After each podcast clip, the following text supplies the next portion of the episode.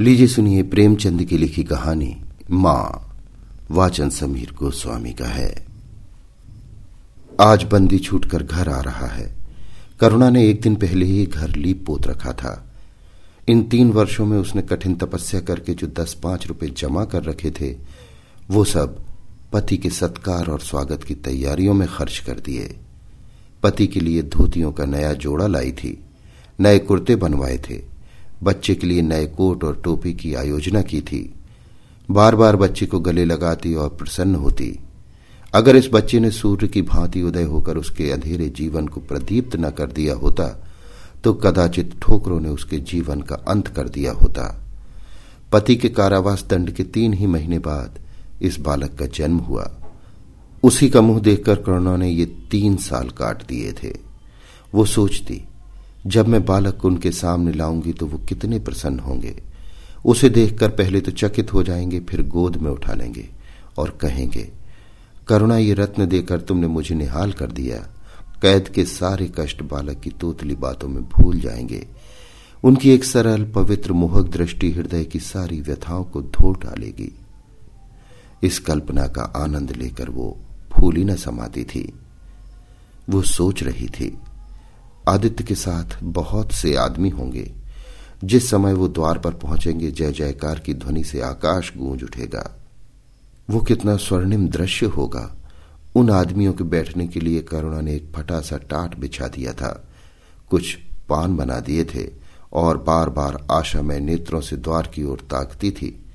पति की वो सुदृढ़, उदार तेज पूर्ण मुद्रा बार बार आँखों में फिर जाती थी। उनकी वे बातें बार बार याद आती थीं। जो चलते समय उनके मुख से निकलती थी। उनका वो धैर्य, वो आत्मबल, जो पुलिस के प्रहारों के सामने भी अटल रहा था, वो मुस्कुराहट जो उस समय भी उनके अधरों पर खेल रही थी, वो आत्माभिमान जो उस समय भी उनके मुख से टपक रहा था। क्या करुणा के हृदय से कभी विस्मृत हो सकता था? उसका स्मरण आते ही करुणा के निस्तेज मुख पर आत्मगौरव की लालिमा छा गई।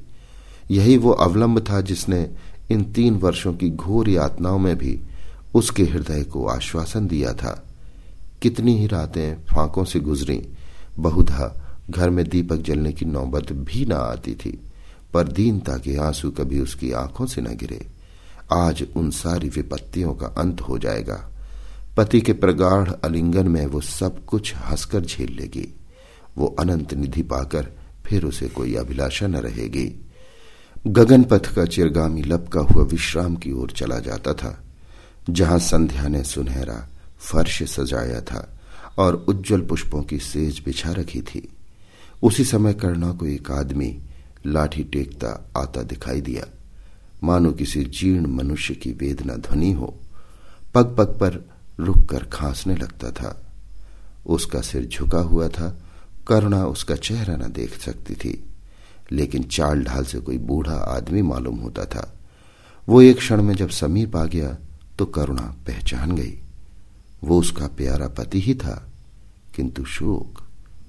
उसकी सूरत कितनी बदल गई थी। वो जवानी, वो तेज, वो चपलता, वो सुगठन, सब प्रस्थान कर चुका था। केवल हड्डियों का एक ढांचा रह गया था। ना कोई संगी, न साथी, न यार, न दोस्त। करुणा उसे पहचानते ही बाहर निकल आई।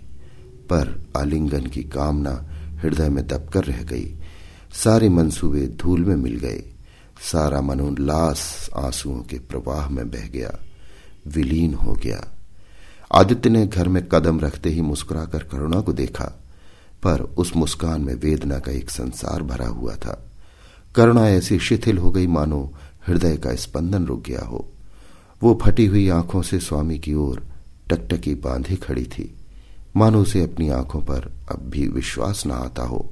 स्वागत या दुख का एक शब्द भी उसके मुँह से न निकला। बालक भी गोद में बैठा हुआ सहमी आँखों से इस कंकाल को देख रहा था और माता की गोद में चिपटा जाता था।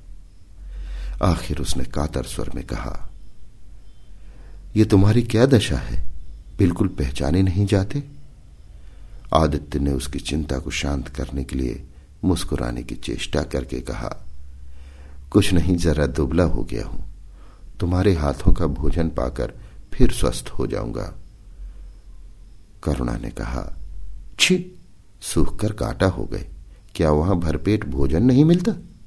तुम कहते थे राजनीतिक आदमियों के साथ बड़ा अच्छा व्यवहार किया जाता है, और वो तुम्हारे साथी क्या हो गए जो तुम्हें आठों पहर घेरे रहते थे? और तुम्हारे पसीने की जगह खून बहाने को तैयार रहते थे? आदित्य की त्योरियों पर बल चढ़ गए। बोले, ये बड़ा ही कटु अनुभव है, करुणा। मुझे न मालूम था कि मेरे कैद होते ही लोग मेरी ओर से यों आँखें फेर लेंगे। कोई बात भी न पूछेगा। राष्ट्र के नाम पर मिटने वालों का यही पुरस्कार है, ये मुझे न मालूम था। जनता अपने सेवकों को बहुत जल्द भूल जाती है, ये तो मैं जानता था। लेकिन अपने सहयोगी और सहायक इतने बेवफा होते हैं इसका मुझे ये पहला ही अनुभव हुआ। लेकिन मुझे किसी से शिकायत नहीं। सेवा स्वयं अपना पुरस्कार है। मेरी भूल थी कि मैं इसके लिए यश और नाम चाहता था। करुणा ने पूछा तो क्या वहाँ भोजन भी ना मिलता था? आदित्य ने जवाब दिया, ये ना पूछो करुणा, बड़ी करुण कथा है। बस यही गनीमत समझो कि जीता लौट आया। तुम्हारे दर्शन बदे थे। नहीं कष्ट तो ऐसे ऐसे उठाए कि अब तक मुझे प्रस्थान कर जाना चाहिए था। मैं जरा लेटूँगा, खड़ा नहीं रहा जाता। दिन भर में इतनी दूर आया हूँ।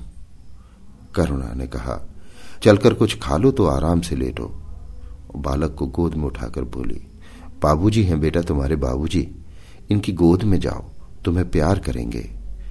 आदित्य ने आँसू भरी आँखों से बालक को देखा और उनका एक एक रोम उनका तिरस्कार करने लगा। अपनी जीर्ण दशा पर उन्हें कभी इतना दुख न हुआ था। ईश्वर की असीम दया से यदि उनकी दशा संभल जाती तो वो फिर कभी राष्ट्रीय आंदोलन के समीप न आते। इस फूल से बच्चे को इस संसार में लाकर दरिद्रता की आँख में झोंकने का उन्हें क्या अधिकार था? वो अब लक्ष्मी की उपासना करेंगे और अपना शुद्र जीवन बच्चे के लालन पालन के लिए अर्पित कर देंगे। उन्हें इस समय ऐसा ज्ञात हुआ कि बालक उन्हें उपेक्षा की दृष्टि से देख रहा है। मानो कह रहा है, मेरे साथ आपने कौन सा कर्तव्य पालन किया? उनकी सारी कामना, सारा प्यार बालक को हृदय से लगा लेने के लिए अधीर हो उठा, पर हाथ फैल न सके। हाथों में शक्ति ही न थी। करुणा बालक को लिए हुए उठी और थाली में कुछ भोजन निकाल कर लाई। आदित्य ने शुद्धापूर्ण नेत्रों से थाली की ओर देखा। मानो आज बहुत दिनों बाद कोई खाने की चीज़ सामने आई है। जानता था कि कई दिनों के उपवास के बाद और आरोग्य की इस गई गुजरी दशा में उसे जवान को काबू में रखना चाहिए, पर सब्र न कर सका। थाली पर टूट पड़ा और देखते देखते थाली साफ़ कर दी। करुणा सशंक हो गई। उसने दोबारा किसी चीज़ के लिए न पूछा। थाली उठाकर चली गई, पर उसका दिल कह रहा था इतना तो कभी ना खाते थे। करुणा बच्ची को कुछ खिला रही थी कि एकाएक कानों में आवाज़ आई, करुणा करुणा ने आकर पूछा, क्या तुमने मुझे पुकारा है? आदित्य का चेहरा पीला पड़ गया और सांस ज़ोर ज़ोर से चल रही थी। हाथों के सहारे वहीं टाट पर लेट गए थे। करुणा उनकी ये हालत देखकर घबरा गई। बोली, जाकर किसी वैद्य को बुला लाऊं? आदित्य ने हाथ के इशारे से उसे मना करके कहा, व्यर्थ है करुणा, अब तुमसे छिपाना व्यर्थ है। मुझे तपेदिक हो गया है। कई बार मरते मरते बच गया हूँ। तुम लोगों के दर्शन बदे थे, इसलिए प्राण न निकलते थे। देखो प्रिय, रो मत।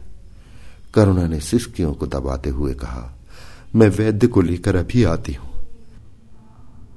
आदित्य ने फिर सिर हिलाया, नहीं करुणा, केवल मेरे पास बैठी रहो। अब किसी से कोई आशा नहीं है। डॉक्टरों ने जवाब दे दिया है। मुझे तो ये आश्चर्य है कि यहाँ पहुँच कैसे गया। न जाने कौन देवी शक्ति मुझे वहाँ से खींच लाई। कदाचित ये इस बुझते हुए दीपक की अंतिम झलक थी। आह, मैंने तुम्हारे साथ बड़ा अन्याय किया। इसका मुझे हमेशा दुख रहेगा। मैं तुम्हें कोई आराम न दे सका। तुम्हारे लिए कुछ न कर सका। केवल सुहाग का दाग लगाकर और एक बालक के पालन का भार छोड़कर चला जा रहा हूँ। आह, करुणा ने हृदय को दृढ़ करके कहा, तुम्हें कहीं दर्द तो नहीं है? आग बना लाऊं? कुछ बताते क्यों नहीं?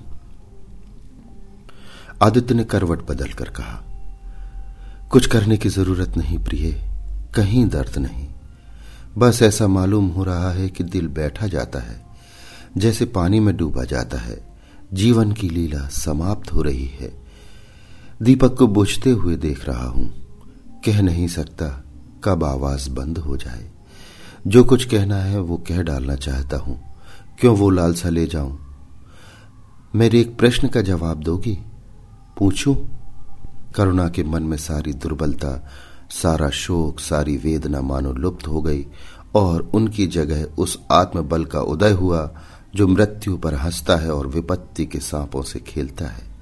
रत्न जड़ित मखमली म्यान में जैसे तेज तलवार छिपी रहती है, जल के कोमल प्रवाह में जैसे असीम शक्ति छिपी रहती है, वैसे ही रमणी का कोमल हृदय साहस और धैर्य को अपनी गोद में छिपाए रहता है। क्रोध जैसे तलवार को बाहर खींच लेता है, विज्ञान जैसे जल शक्ति का उद्घाटन कर लेता है, वैसे ही प्रेम रमणी के साहस और धैर्य को प्रदीप्त कर देता है। करुणा ने पति के सिर पर हाथ रखते हुए कहा, पूछते क्यों नहीं प्यारे? आदित्य ने करुणा के हाथों के कोमल स्पर्श का अनुभव करते हुए कहा, तुम्हारे विचार में मेरा जीवन कैसा था? बधाई के योग?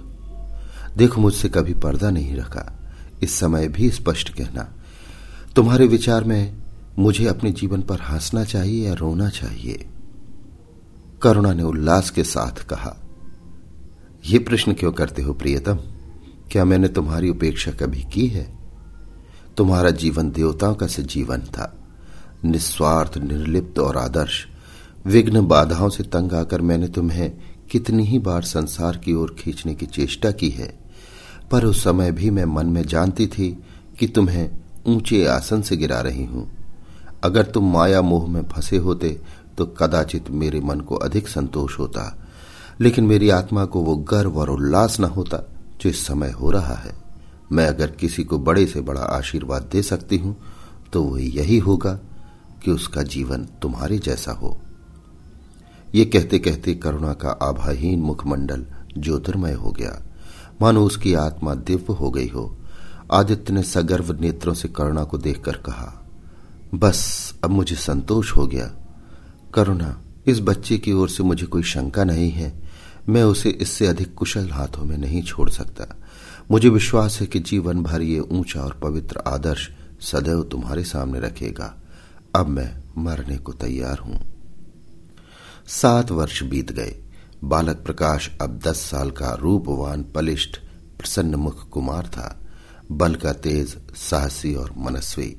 भय तो उसे छू भी नहीं गया था।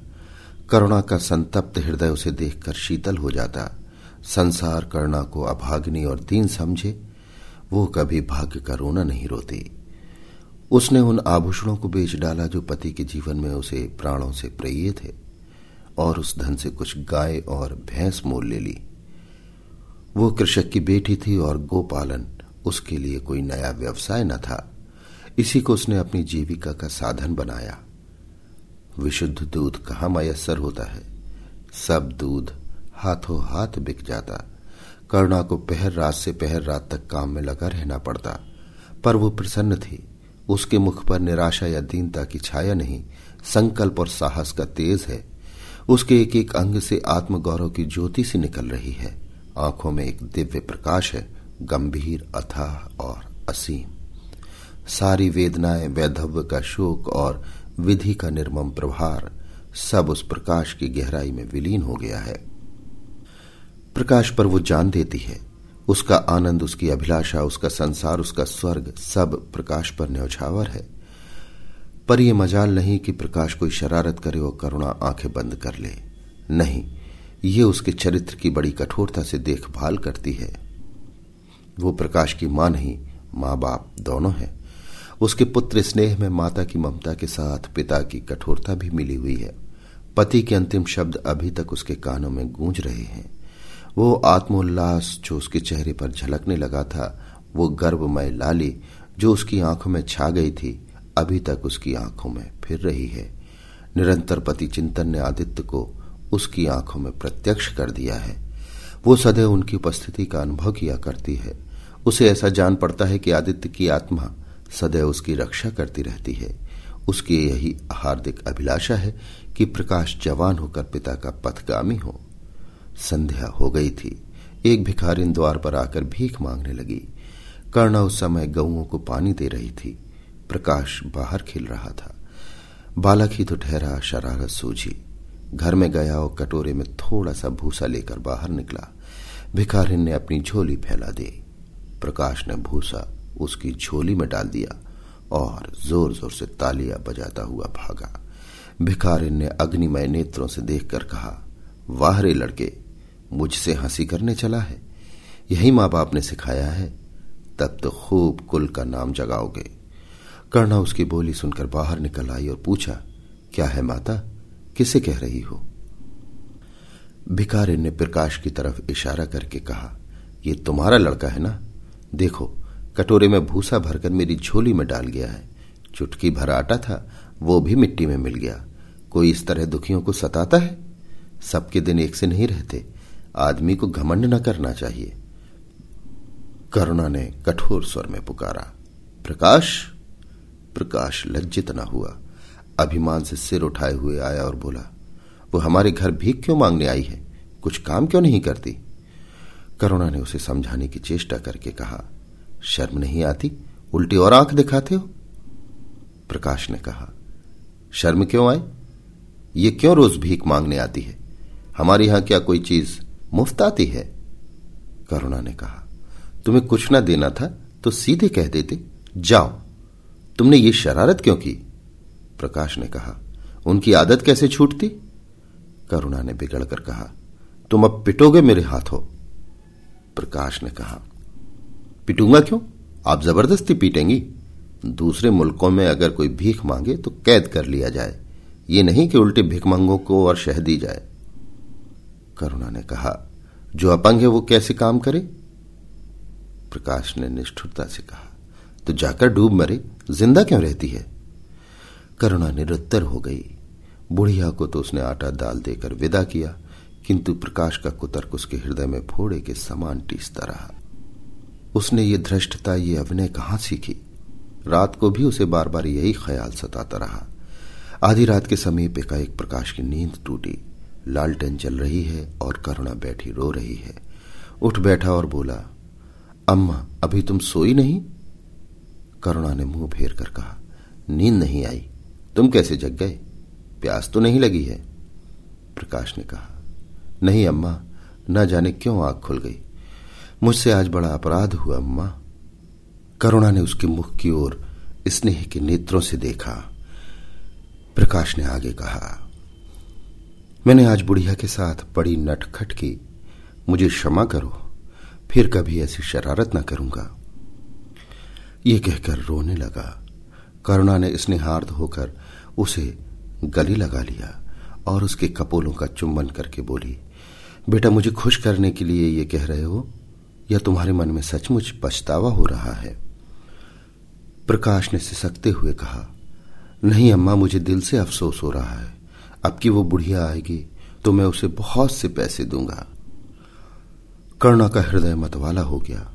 ऐसा जान पड़ा, आदित्य सामने खड़े बच्चे को आशीर्वाद दे रहे हैं और कह रहे हैं, करुणा, शोभ मत कर। प्रकाश अपने पिता का नाम रोशन करेगा। तेरी संपूर्ण कामनाएँ पूरी हो जाएँगी। लेकिन प्रकाश के कर्म और वचन में मेल न था, और दिनों के साथ उसके चरित्र का अंग प्रत्यक्ष होता जाता था। जहीन था ही, विश्वविद्यालय से उसे वजीफे मिलते थे। करुणा भी उसकी यथेष्ट सहायता करती थी, फिर भी उसका खर्च पूरा न पड़ता था। वो मितव्ययता और सरल जीवन पर विद्युता से भरे हुए व्याख्यान दे सकता था, पर उसका रहन सहन फ़ैशन के अंधभक्तों से जौ भर घटकर न था। प्रदर्शन की धुन उसे हमेशा सवार रहती थी। उसके मन और बुद्धि में निरंतर द्वंद्व होता रहता था। मन जाति की ओर था, बुद्धि अपनी ओर।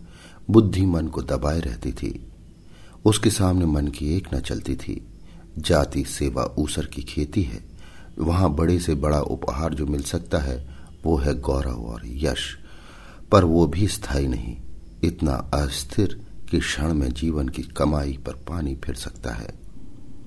अतः उसका अंतकरण अनिवार्य वेग के साथ विलासमय जीवन की ओर झुकता था। यहाँ तक कि धीरे धीरे उसे त्याग और निग्रह से घृणा होने लगी।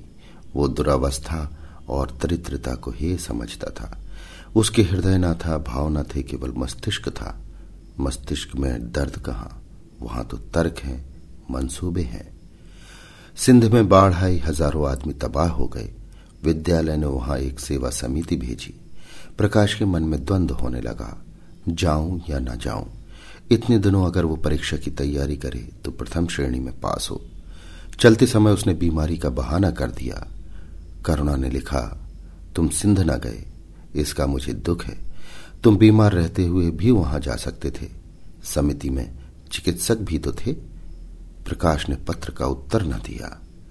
उड़ीसा में अकाल पड़ा, प्रजा मक्खियों की तरह मरने लगी। कांग्रेस ने पीड़ितों के लिए एक मिशन तैयार किया।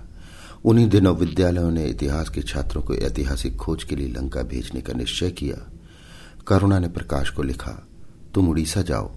किंतु प्रकाश लंका जाने को लालयित था। वो कई दिन इसी दुविधा में रहा। अंत में सीलोन ने उड़ीसा पर विजय पाई। करुणा ने अब की उसे कुछ न लिखा, चुपचाप रोती रही।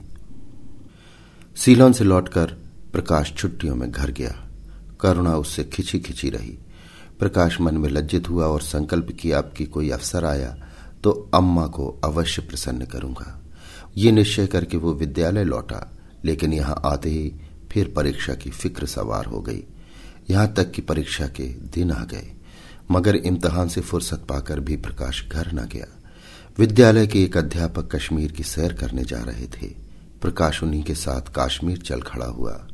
जब परीक्षा फल निकला और प्रकाश प्रथम आया, तब उसे घर की याद आई। उसने तुरंत करुणा को पत्र लिखा और अपने आने की सूचना दी। माता को प्रसन्न करने के लिए उसने दो चार शब्द जाति सेवा के विषय में भी लिखे। अब मैं आपकी आज्ञा का पालन करने को तैयार हूँ। मैंने शिक्षा संबंधी कार्य करने का निश्चय किया है। इसी विचार से मैंने ये विशिष्ट स्थान प्राप्त किया है। हमारे नेता भी तो विद्यालयों के आचार्यों ही का सम्मान करते हैं। अभी तक इन उपाधियों के मुँह से वे मुक्त नहीं हुए हैं। हमारे नेता भी योग्यता, सदुत्साह, लगन का उतना सम्मान नहीं करते जितना उपाधियों का। अब मेरी इज़्ज़त करेंगे और ज़िम्मेदारी का काम सौंपेंगे, जो पहले मांगे भी न मिलता। करुणा की आस फिर बंधी। विद्यालय खुलते ही प्रकाश के नाम रजिस्ट्रार का पत्र पहुँचा। उन्होंने प्रकाश को इंग्लैंड जाकर विद्याभ्यास करने के लिए सरकारी वजीफे की मंजूरी की सूचना दी। प्रकाश पत्र हाथ में ली, हर्ष के उन्माद में जाकर माँ से बोला, अम्मा, मुझे इंग्लैंड जाकर पढ़ने के लिए सरकारी वजीफा मिल गया। करुणा ने उदासीन भाव से पूछा तो तुम्हारा क्या इरादा है? प्रकाश ने कहा, मेरा इरादा? ऐसा अवसर पाकर भला कौन छोड़ता है? करुणा ने कहा, तुम तो स्वयं सेवकों में भर्ती होने जा रहे थे? प्रकाश ने कहा तो आप समझते हैं स्वयं सेवक बन जाना ही जाति सेवा है।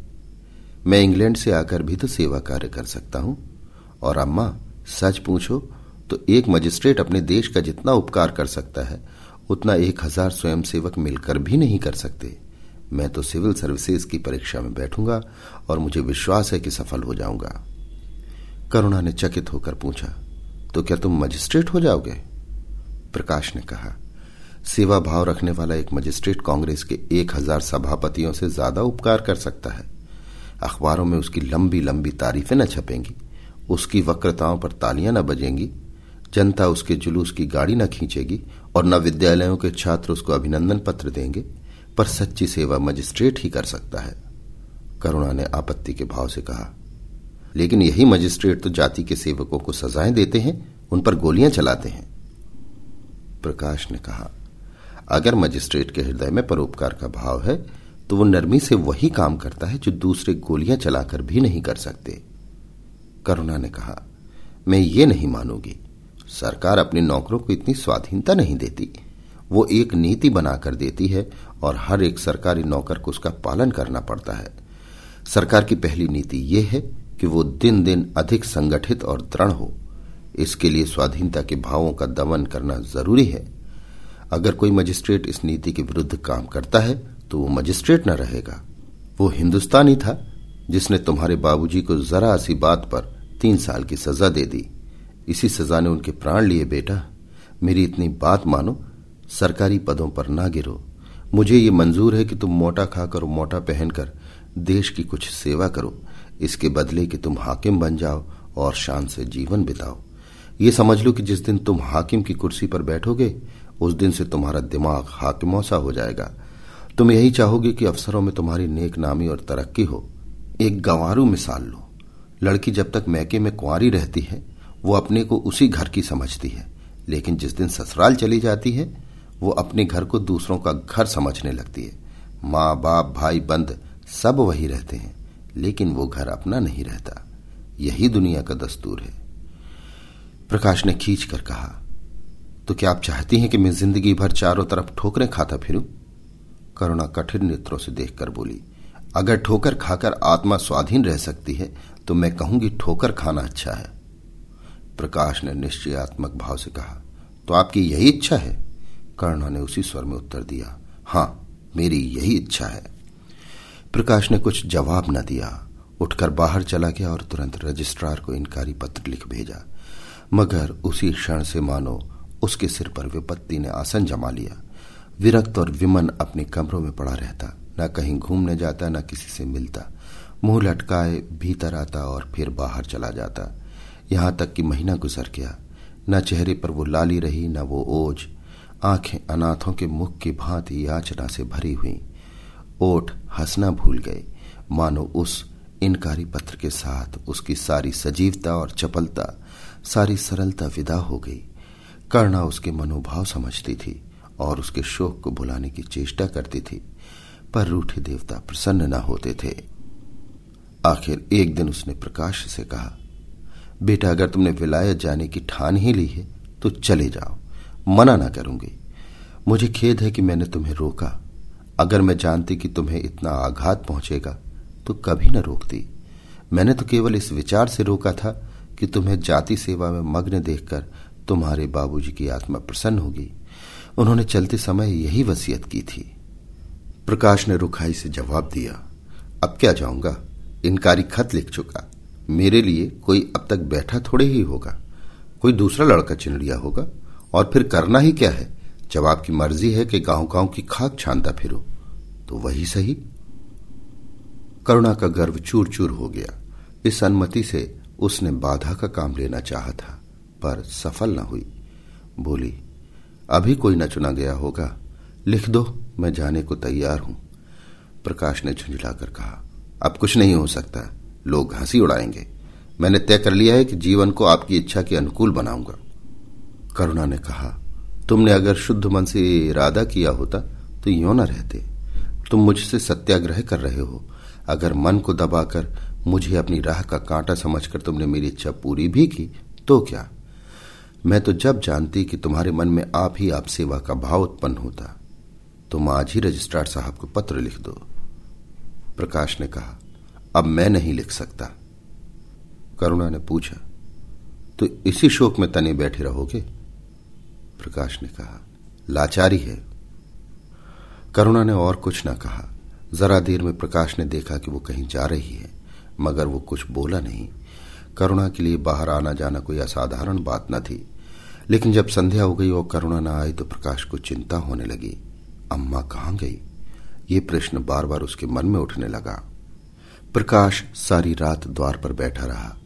भांति भांति की शंकाएँ मन में उठने लगी।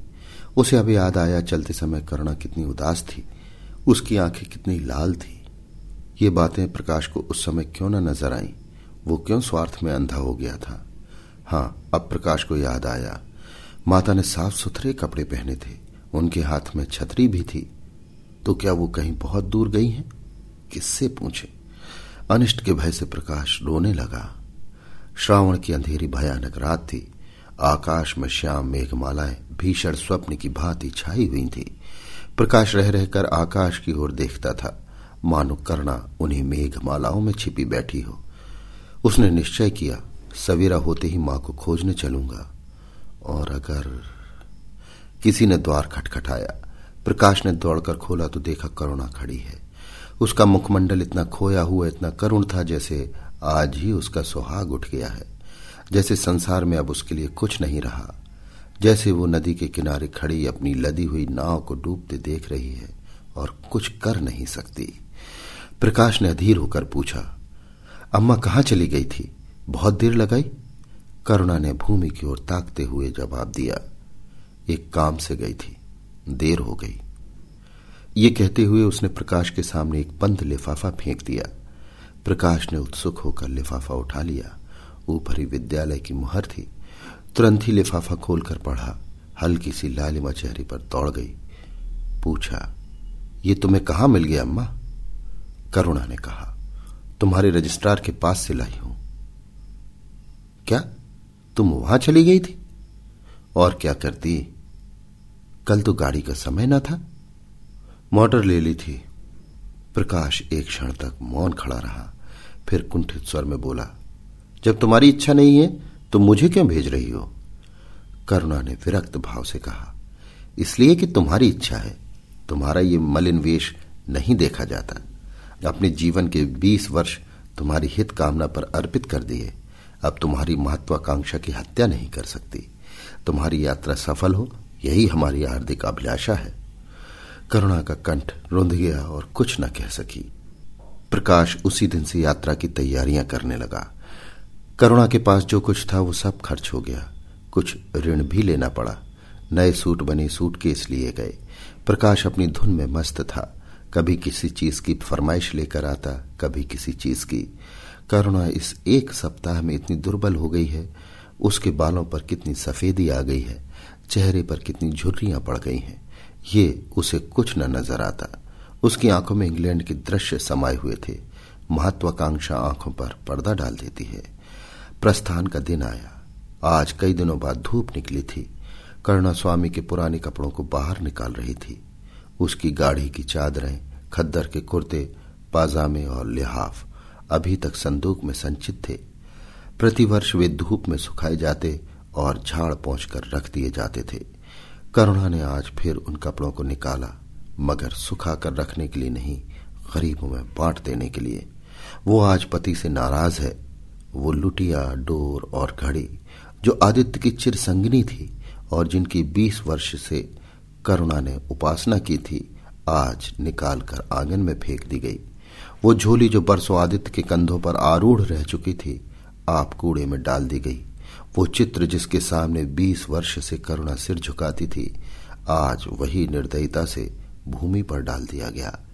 पति का कोई स्मृति चिन्ह वो अब अपने घर नहीं रखना चाहती। उसका अंतकरण शोक और निराश से विदीर्ण हो गया है, और पति के सिवा वो किस पर क्रोध उतारे?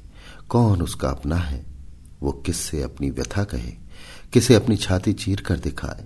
वो होते तो क्या प्रकाश दास्ता की जंजीर गले में डालकर फूला न समाता? उसे कौन समझाए कि आदित्य भी इस अवसर पर पछताने के सिवा कुछ न कर सकते? प्रकाश के मित्रों ने आज उसे विदाई का भोज दिया था। वहाँ से वो संध्या समय कई मित्रों के साथ मोटर पर लौटा। सफ़र का सामान मोटर पर रख दिया गया। तब वो अंदर जाकर माँ से बोला, अम्मा, जाता हूँ। बंबई पहुंचकर पत्र लिखूँगा। तुम्हें मेरी कसम, रोना मत। और मेरे खतों का जवाब बराबर देना। जैसे किसी लाश को बाहर निकालते समय संबंधियों का धैर्य टूट जाता है, रुके हुए आँसू निकल पड़ते हैं और शोक की तरंगे उठने लगती हैं, वही दशा करुणा की हुई। कलेजे में हाहाकार हुआ, जिसने उसकी दुर्बल आत्मा के एक एक अणु को कपा दिया। मालूम हुआ पाँव पानी में फिसल गया है और वो लहरों में बही जा रही है। उसके मुख से शो के आशीर्वाद का एक शब्द भी न निकला। प्रकाश ने उसके चरण छुए, अश्रु जल से माता के चरणों को पखारा, फिर बाहर चला। करुणा पाषाण मूर्ति की भांति खड़ी थी। सहसा ग्वाली ने आकर कहा बहू जी भैया चले गए, बहुत रोते थे। तब करुणा की समाधि टूटी। देखा, सामने कोई नहीं है। घर में मृत्यु का सा सन्नाटा छाया हुआ है, और मानो हृदय की गति बंद हो गई है। सहसा करुणा की दृष्टि ऊपर उठ गई। उसने देखा कि आदित्य अपनी गोद में प्रकाश की निर्जीव देह लिए खड़े हो रहे हैं। करुणा पछाड़ खाकर गिर पड़ी। करुणा जीवित थी, पर संसार से उसका कोई नाता न था। उसका छोटा सा संसार, जिसे उसने अपनी कल्पनाओं के हृदय में रचा था, स्वप्न की भांति अनंत में विलीन हो गया था।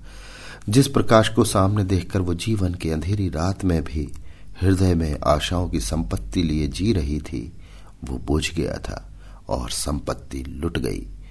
अब ना कोई आश्रय था और ना उसकी ज़रूरत।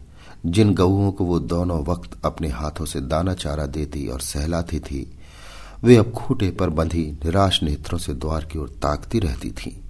बछड़ों को गली लगाकर पुचकारने वाला अब कोई न था, जिसके लिए दूध दुहे मट्ठा निकाले। खाने वाला कौन था? करुणा ने अपने छोटे से संसार को अपने ही अंदर समेट लिया था। किंतु एक ही सप्ताह में करुणा के जीवन ने फिर रंग बदला। उसका छोटा सा संसार फैलते फैलते विश्वव्यापी हो गया, जिस लंगर ने नौका को तट से एक केंद्र पर बाँध रखा था, वो उखड़ गया। अब नौका सागर के अशेष विस्तार में भ्रमण करेगी। चाहे वो दाम तरंगों के वक्ष में ही क्यों न विलीन हो जाए। करुणा द्वार पर आ बैठती और मोहल्ले भर के लड़कों को जमा करके दूध पिलाती। दोपहर तक मक्खन निकालती और वो मक्खन मोहल्ले के लड़के खाते, फिर भांति भांति के पकवान बनाती और कुत्तों को खिलाती। अब यही उसका नित्य का नियम हो गया। चिड़िया, कुत्ते, बिल्लियाँ, चीटे, चींटियाँ सब अपने हो गए। प्रेम का वो द्वार अब किसी के लिए बंद न था। उस अंगुल भर जगह में जो प्रकाश के लिए भी काफ़ी न थी, अब समस्त संसार समा गया था। एक दिन प्रकाश का पत्र आया। करुणा ने उसे उठाकर फेंक दिया। फिर थोड़ी देर के बाद उसे उठाकर फाड़ डाला और चिड़ियों को दाना चुगाने लगी। मगर जब निशा योगनी ने अपनी धूनी जलाई और वेदना उससे वरदान मांगने के लिए विकल हो हो कर चली तो करुणा की मनोवेदना भी सजग उठी। प्रकाश का पत्र पढ़ने के लिए उसका मन व्याकुल हो उठा। उसने सोचा, प्रकाश मेरा कौन है? मेरा उससे क्या प्रयोजन है? हाँ, प्रकाश मेरा कौन है? हाँ, प्रकाश मेरा कौन है? हृदय ने उत्तर दिया, प्रकाश तेरा सर्वस्व है। वो तेरे उस अमर प्रेम की निशानी है, जिससे तू सदैव के लिए वंचित हो गई। वो तेरा प्राण है, तेरे जीवन दीपक का प्रकाश, तेरी वंचित कामनाओं का माधुर्य तेरे अश्रु जल में विहार करने वाला हंस। करुणा उस पत्र के टुकड़ों को जमा करने लगी। मानो उसके प्राण बिखर गए हों। एक एक टुकड़ा उसे अपने खोए हुए प्रेम के एक पद चिन्ह सा मालूम हुआ था। जब सारे पुर्जे जमा हो गए तो करुणा दीपक के सामने बैठकर उसे जोड़ने लगी। जैसे कोई वियोगी हृदय प्रेम के टूटे हुए तारों को जोड़ रहा हो। हाय रे ममता, वो अभागिन सारी रात उन पुर्जों को जोड़ने में लगी रही। पत्र दोनों ओर लिखा था। इसलिए पुर्जों को ठीक स्थान पर रखना और भी कठिन था। कोई शब्द, कोई वाक्य बीच में गायब हो जाता। उस एक टुकड़ी को वो फिर खोजने लगती। सारी रात बीत गई, पर पत्र अभी तक अपूर्ण था। दिन चढ़ाया, मोहल्ले की लौंडे मक्खन और दूध की चाह में इकट्ठे हो गए। कुत्ते और बिल्लियों का आगमन हुआ। चिड़िया आ आकर आँगन में फुतकने लगी। कोई ओखली पर बैठी, कोई तुलसी के चौतरे पर पर करुणा को सिर उठाने तक की फुर्सत नहीं। दोपहर हुआ, करुणा ने सिर न उठाया। न भूख थी, न प्यास, फिर संध्या हो गई। पर वो पत्र अभी तक अधूरा था। पत्र का आशय समझ में आ रहा था। प्रकाश का जहाज़ कहीं से कहीं जा रहा है। उसके हृदय में कुछ उठा हुआ है। क्या उठा हुआ है? ये करुणा न सोच सकी। करुणा पुत्र की लेखनी से निकले हुए एक एक शब्द को पढ़ना और उसे हृदय पर अंकित कर लेना चाहती थी। इस भांति तीन दिन गुजर गए। संध्या हो गई। तीन दिन की जागी आँखें जरा झपक गई। करुणा ने देखा, एक लंबा चौड़ा कमरा है। उसमें मेजें और कुर्सियाँ लगी हुई हैं। बीच में ऊँचे मंच पर कोई आदमी बैठा हुआ है। करुणा ने ध्यान से देखा। प्रकाश था। एक क्षण में एक कैदी उसके सामने लाया गया। उसके हाथ पाँव में जंजीर थी। कमर झुकी हुई। ये आदित्य थे। करुणा की आँखें खुल गईं। आँसू बहने लगे। उसने पत्र के टुकड़ों को फिर समेट लिया और उसे जलाकर राख कर डाला। राख की एक चुटकी के सिवा वहाँ कुछ न था, जो उसके हृदय में विदीर्ण किए डालती थी।